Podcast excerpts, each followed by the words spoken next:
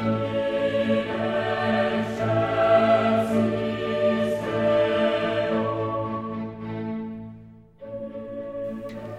volte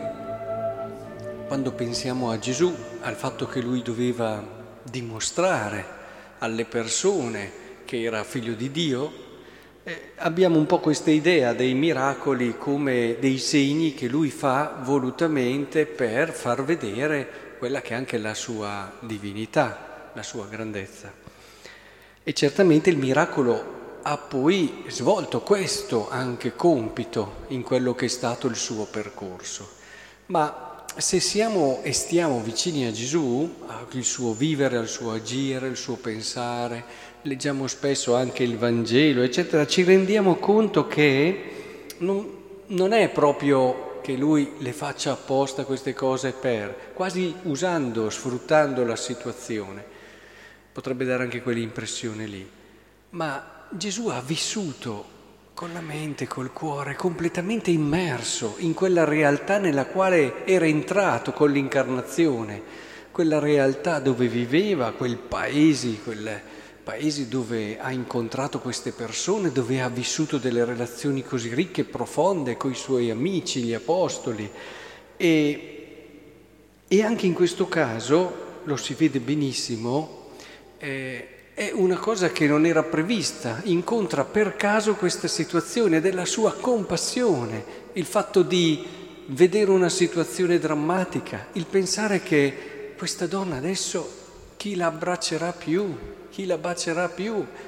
aveva già perso chi l'aveva scelta e l'aveva amata, eh, che era il marito, e quindi aveva perso il suo abbraccio, il suo sguardo, la sua forza, il suo sostegno.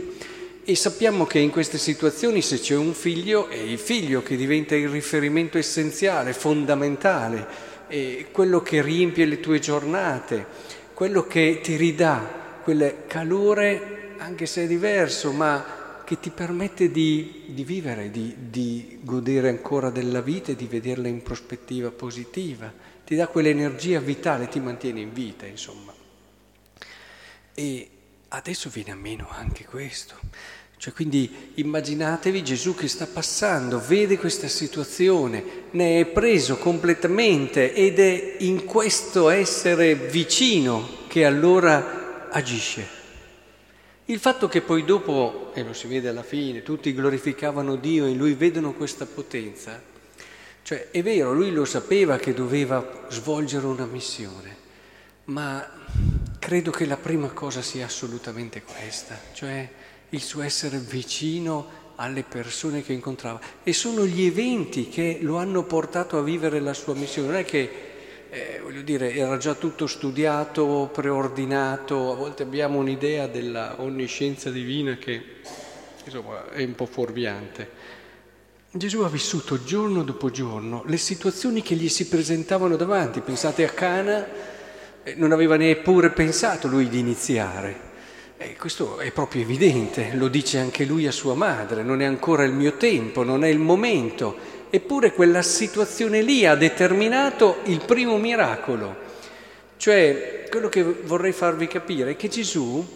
è giorno dopo giorno, a seconda di quello che accadeva, che pian piano ha, come dire, dispiegato, svolto la sua missione, la missione più importante di tutta la storia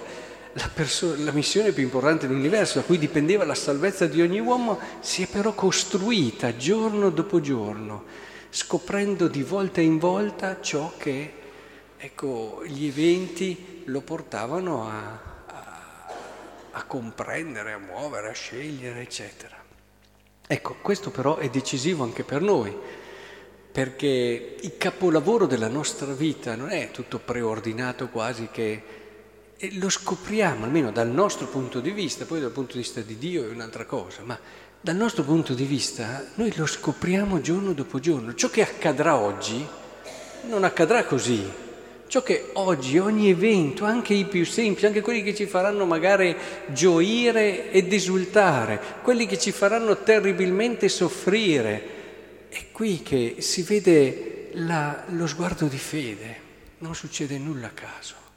Quello che succederà oggi sarà importantissimo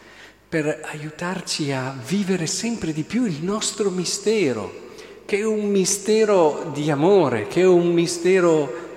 eh, di unione col Cristo, ma di unione anche con l'uomo, che le due cose vanno insieme. E allora nel momento della gioia sentiamo davvero, se, se, capiteranno delle cose belle, il cuore grato e ci sentiremo portati da Dio. Nel momento della prova, se capita qualcosa che ci fa soffrire, ci ricorderemo che aver seguito Cristo non vuol dire evitare il Calvario, anzi, è proprio lì che tu ritrovi te stesso, è proprio lì che tu ritrovi quella verità per cui tu sei stato chiamato a seguire Lui, che è il massimo tesoro. Quindi ciò che ci dà gioia non è alla fine lo star bene, lo star male, ma essere con Lui.